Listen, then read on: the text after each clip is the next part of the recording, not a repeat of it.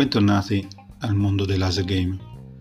Io sono Igor Maggiorelli, Igor Stella, e oggi vi parlerò di, una, di un programma, di un gioco, di una sola società. Perché mi concentro solo su questo gioco? Perché c'è dietro il sogno di una persona, c'è dietro la mm, voglia, la volontà di creare questo titolo a tutti i costi parliamo di Rick Dayer e della sua RD Video System.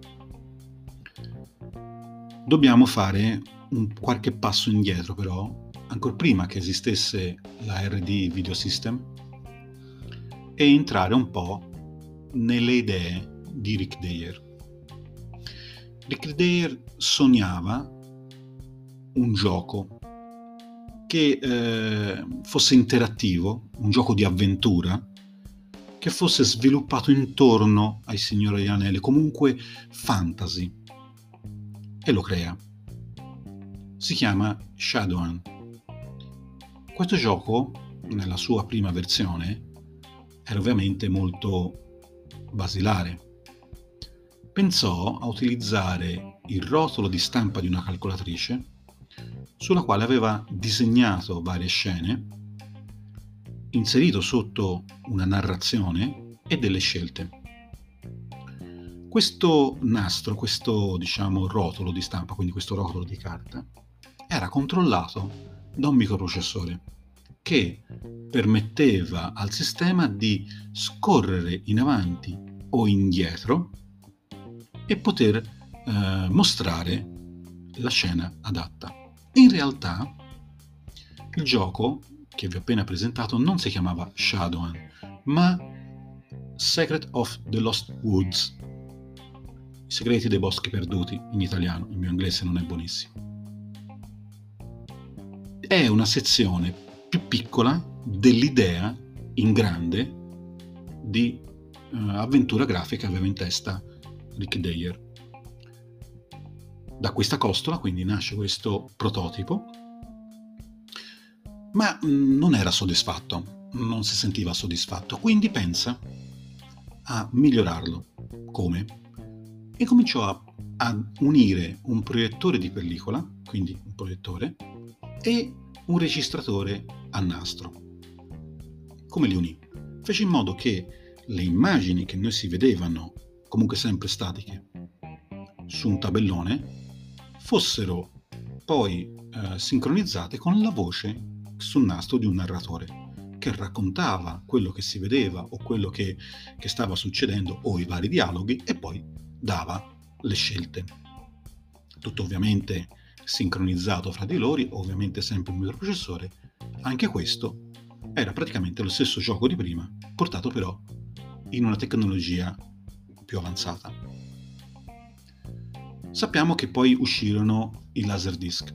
A questo punto Rick Dare si rese conto che poteva utilizzare questo supporto. Si rese conto che una narrazione con immagini fisse forse non avrebbero mh, mm, stupito più di un tatto. E quindi incominciò a pensare a un'animazione, grazie appunto al videodisco, quindi al laserdisc. Pensa a questo progetto e dà un primo nome abbastanza particolare che è Fantasy Machine. Fantasy Machine doveva quindi utilizzare il Laserdisc e un, un microprocessore per fare questo gioco sempre di avventura. Si presenta a una società che stava non in buone acque, che è la Cimatronics, era addirittura un'amministrazione controllata, e si aggiunge al team il famoso Don Blurt e i suoi compagni animatori e disegnatori. Insieme, da una costola sempre di Shadowrun, cioè dall'idea principale di Rick Dayer, viene tirato fuori Dragoslayer. Ebbene sì, Dragoslayer è una costola della, dell'enorme progetto che aveva in testa Rick Dayer di questa avventura. Viene ovviamente modificato, adattato, fatto lo storyboard e tutto il resto, che poi diventerà il Dragoslayer che noi conosciamo, anche se doveva essere più, um, diciamo, interattivo.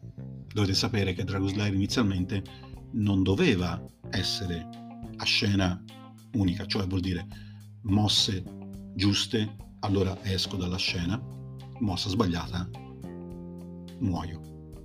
Era possibile invece, eh, secondo un primissimo prototipo, scegliere la via d'uscita, cioè era possibile fare una scelta oppure un'altra, non necessariamente si doveva morire insomma. Ma la tecnologia di quel lettore non era adatto, ne avevamo già parlato, e quindi si, si fece un Dragon Slayer, quindi con mosse più, eh, più strette diciamo, quindi niente interattività. Poi fu creato Space Ace, questi due titoli che ha curato Rick Dayer, che possiamo definire il padre di Dragon Slayer, perché è vero che Don Blair ci ha messo la sua penna, il suo disegno i suoi colori, ma senza l'idea di base di Rick Dayer non, non partiva. Quindi i due giochi hanno un buon successo e fanno guadagnare abbastanza soldi per poter incominciare ad avere e poter costruire la RD Video System. Parentesi. Da tutto questo capite che Rick Dayer non aveva bisogno di prendere spunto, come tanti dicano, da Astron Belt della Siga. In realtà Rick Dayer aveva già fatto questi pensieri, queste ehm, idee molti anni prima, addirittura utilizzando, un, come ho detto prima, un nastro di carta, in fondo ha usato quello, una calcolatrice o un proiettore è un registratore. Cioè, l'idea di base, Rick Dare già ce l'aveva. Fu cambiato un po' il progetto, ma l'idea lui non aveva bisogno di prendere spunto da. Rick Dare quindi possiamo definirlo un piccolo genio in questi casi, almeno su questo frangente. Proseguiamo. Quindi eh, Rick Dare incomincia il suo progetto. Qual è il suo progetto? Il suo progetto era quello di creare una macchina che ehm, fosse eh, possibile giocare questa avventura con una tastiera, una cuffia, un microfono e parlare alla macchina. E infatti pensa l'Alcion. Alcion. Perché c'è quel AL iniziale? proprio perché si ispira al famoso computer all'interno di Odissea nello spazio, HAL 9000. La sua idea era quella di creare una macchina che potesse essere versatile in più cose. In uno dei filmati di presentazione e di intervista su Rick Dayer, lui mostra un HAL collegato al suo stereo e arriva lì e fa HAL mettimi musica classica. E Al mette la musica classica. Al, alzami il volume. E Al alza il volume. Al, abbassami il volume. E Al abbassa il volume. Al, mettimi il pop. E Al li mette il pop. Stiamo parlando del 1984. Cioè anni prima di tutti Siri, Alezia, ehm, Cortana e via. Ovvio che è diverso perché questi sistemi si connettono a internet e quindi possono farci avere molte più informazioni, collegarsi con molte più periferiche, non hanno bisogno di cartucce con i programmi, per carità. Ma stiamo parlando dell'84, una persona parla a un computer di base uno Z80, per intendersi, lo stesso processore montato nello Spectrum e in altre macchine, ma lo Spectrum è quello un po' più famoso, con una RAM, cioè più o meno di 64K. 1984. Torniamo a noi. Quindi viene creata questa base hardware e inizialmente viene pensato per una riduzione dei costi al sistema della RCA, che era il CHED, cioè un sistema diverso dal Laserdisc perché prometteva costi minori. Purtroppo, mentre stavano continuando a progettare e a ultimare questo sistema hardware, la RCA decide di cancellare il sistema CED. Quindi in questo punto devono passare al mondo Laserdisc, con un costo abbastanza alto perché hanno dovuto ricambiare completamente il progetto. I Laserdisc comunque, quindi Alcyon e Laserdisc, vengono uniti. Tra l'altro utilizza lo stesso Laserdisc di base che viene utilizzato nell'MS Hits Palcom, ok? Solo che viene ribrandizzato. Tutto lì viene solo messo uh, eh, RD, Alcyon sopra, ma praticamente di fatto è un Pioneer uh, LD7000 o 700 a seconda se in America o in Giappone. NTSC parlando. E viene creato TireQuest. Che cos'è TireQuest? TireQuest è la famosa avventura di Rick Dayer, cioè dell'idea di Rick Dayer. Viene sviluppata, poi ne parleremo della sua storia, con il mio inglese maccheronico, perdonate. Verrà creata una storia, verrà creata un'avventura e abbiamo un'animazione. Quindi abbiamo un cartone animato che a un certo punto si blocca e ci dà la possibilità di scegliere quattro opzioni, di solito punti cardinali, ma possono essere anche altre cose, e la possibilità di utilizzare per esempio l'inventario, di poter andare a utilizzare una magia, di poter utilizzare un oggetto che abbiamo nel nostro inventario e altro. Quindi una vera e propria avventura grafica a cartone animato. TireQuest ha due facciate, da circa 30 minuti a facciata. E per finire l'avventura era necessario il secondo disco, che non fu, non fu mai pubblicato, TireQuest 2, sempre per l'agio. Perché non fu mai com- mm, pubblicato? Beh, il motivo è abbastanza semplice. Mm, il costo della console era aumentato moltissimo. Ne parleremo poi di questa macchina in un altro, un altro frangente, ma adesso mm, dobbiamo capire che i costi erano arrivati alle stelle e la macchina per essere messa in vendita, almeno per un, un buon guadagno, doveva essere messa in vendita a una cifra molto elevata. Quindi le macchine vengano eh, regalate, cedute agli investitori e lavoratori collezionisti. Si sa il nome di qualcuno di questi investitori che hanno ricevuto un, una macchina come, virgolette, paga parte del pagamento. Uno per esempio è Merv Griffin, Queen Martin, Cassandra Peterson. Però a parte questi ne vengono dati anche ad altre persone. Quanti ce n'erano? E qui il problema. In uno dei video di intervista si vede un magazzino pieno di scatole, ma non si capisce molto bene se sono laserdisc o se sono proprio tutto il sistema completo. Le scatole devono essere due, quindi uno sul sistema Alcion e l'altro il laserdisc, quindi non si capisce molto bene quanti.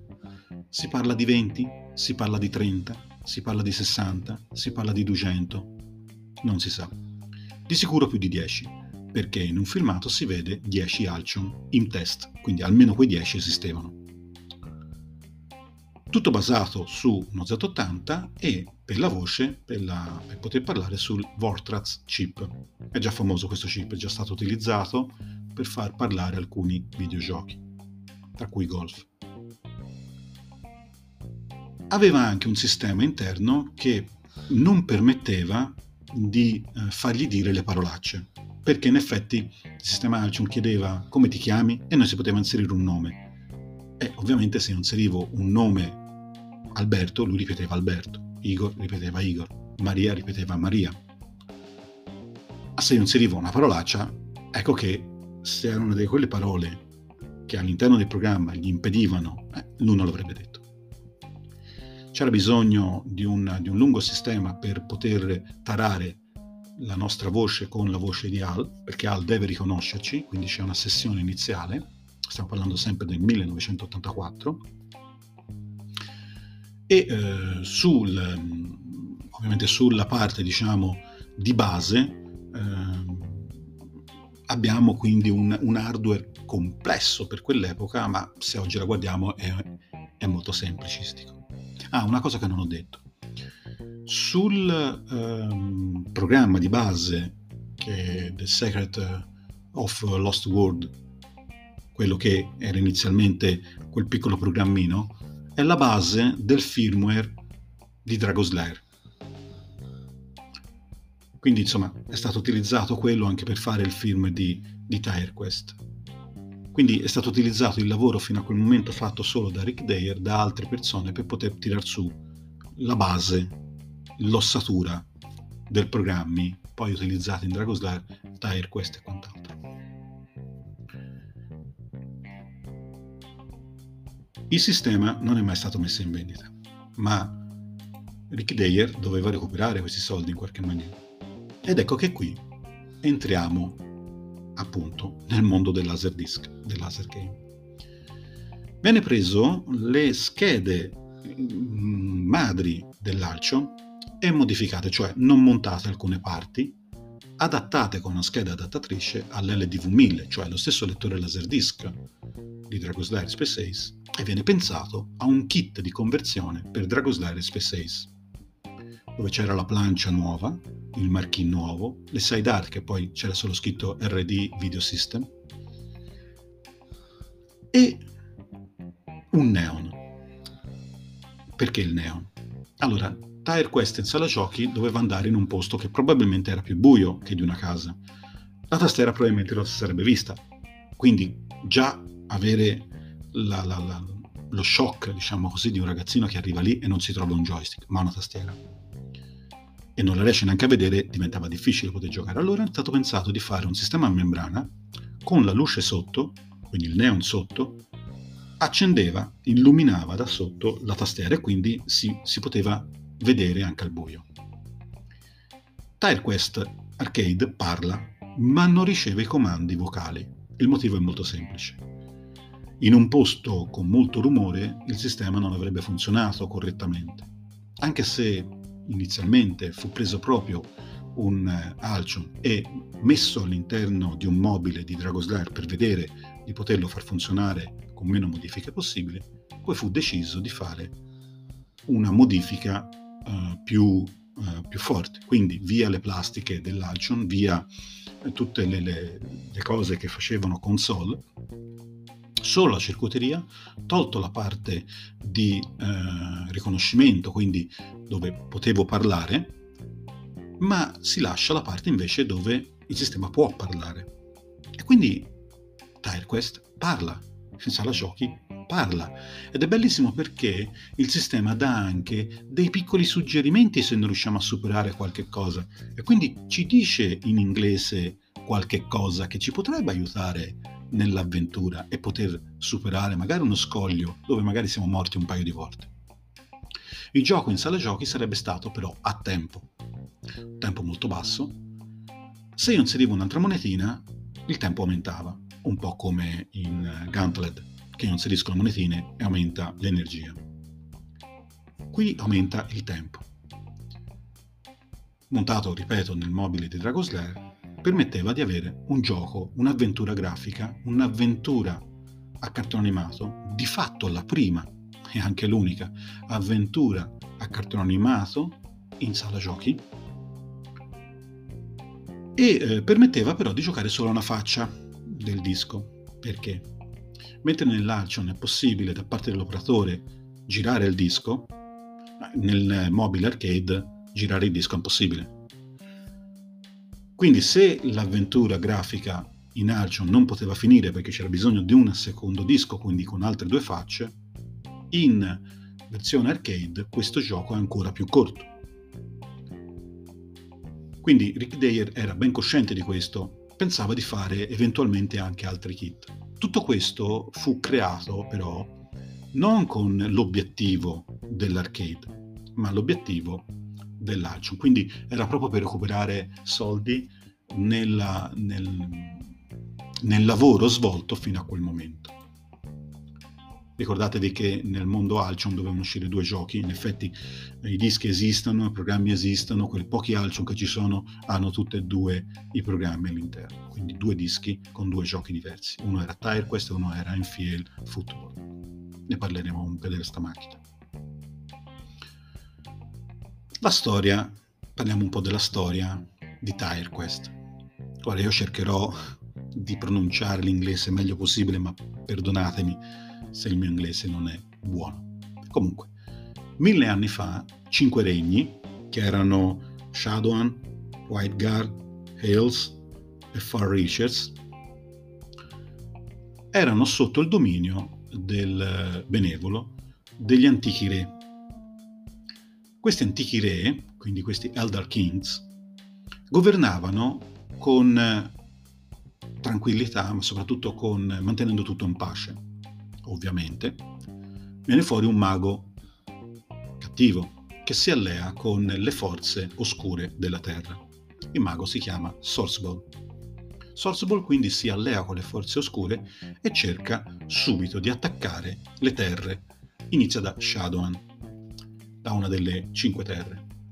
Dovete sapere però che i re, quindi gli Elder Kings, avevano un potentissimo amuleto, ma per non farlo cadere in mani oscure fu diviso in cinque parti e quindi ogni parte è andato in una delle cinque terre del paese.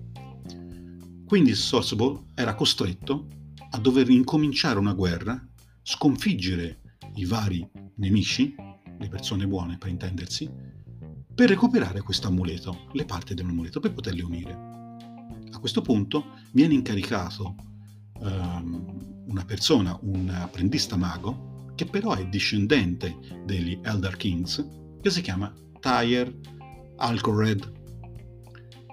Appunto Tyre questo. Tyre dovrà incominciare la, a combattere, quindi a entrare nel, nelle cinque terre per recuperare le cinque parti di questo amuleto. È aiutato da un mago che però, diciamoci la verità, non si muove molto dalla sua poltrona, dal, da questo mago che darà insegnamenti, aiuterà Tyre, Tyre, Quest, eh, Tyre Alcored a, ad andare avanti nella sua avventura e gli spiegherà tante cose, come usare le magie, come fare le cose in una certa maniera e via. Ovviamente, una volta riunito tutte e cinque le parti, verrà creato l'amuleto e noi dovremo andare all'attacco delle forze oscure, compreso Sorsable, che dovremo sconfiggere. Come ho detto, questa è un'avventura mh, mm, già pensata in anni e anni e anni, quindi la, questa storia è stata rimaneggiata molte volte da Rick Dayer e questa è le, la, la storia fin definitiva. Come ho detto, TireQuest non finisce, ma voi lo potete giocare per intero. Come? Esiste la conversione su 3DO, Philips CDI, su PC, addirittura su DVD di questo gioco, sia di TireQuest che di TireQuest 2, che hanno vari nomi.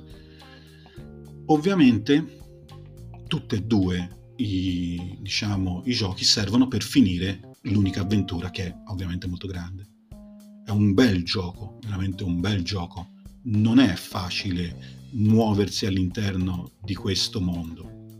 Faccio un esempio. All'inizio veniamo istruiti dal mago che ci dà tre magie. Queste tre magie non c'è un punto dove ci dice che possiamo usarle o non possiamo usarle.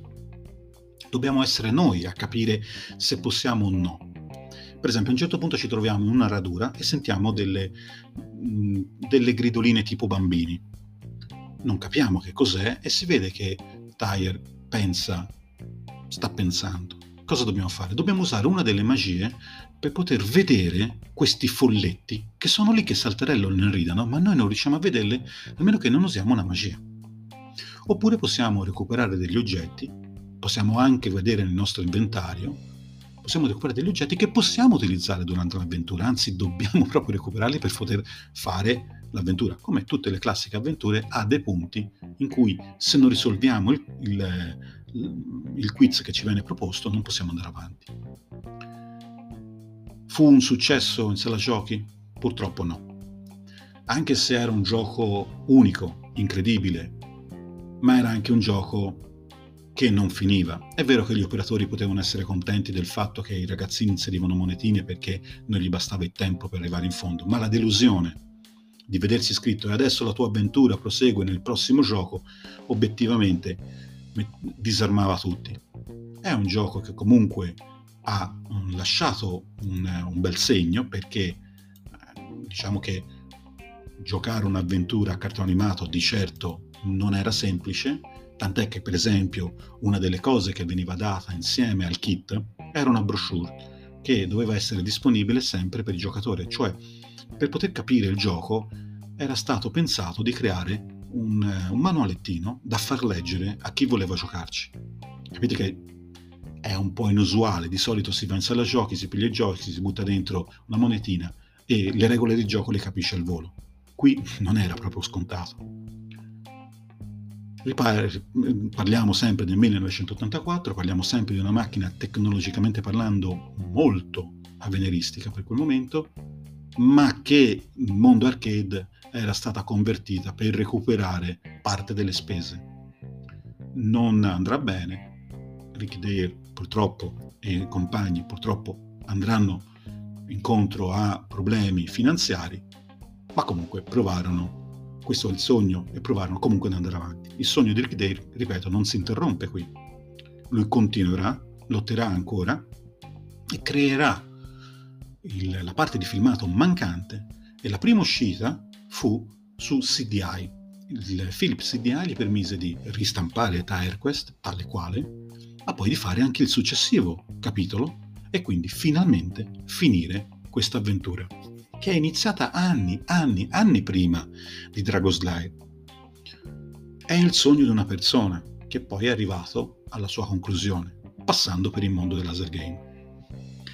È una storia che mi è piaciuto raccontarvi, ho cercato di stringere il più possibile e di darvi più informazioni possibile. Non era semplice, perché obiettivamente ho dovuto sorvolare su molti punti, ma spero che eh, vi sia piaciuta, che ci siano delle informazioni che vi danno uh, quegli spunti per poter cercare altre, altre informazioni nel, nel web, perché questa è veramente una bella storia Rick Day era veramente sognato di poter creare questo gioco e ci è riuscito alla fine.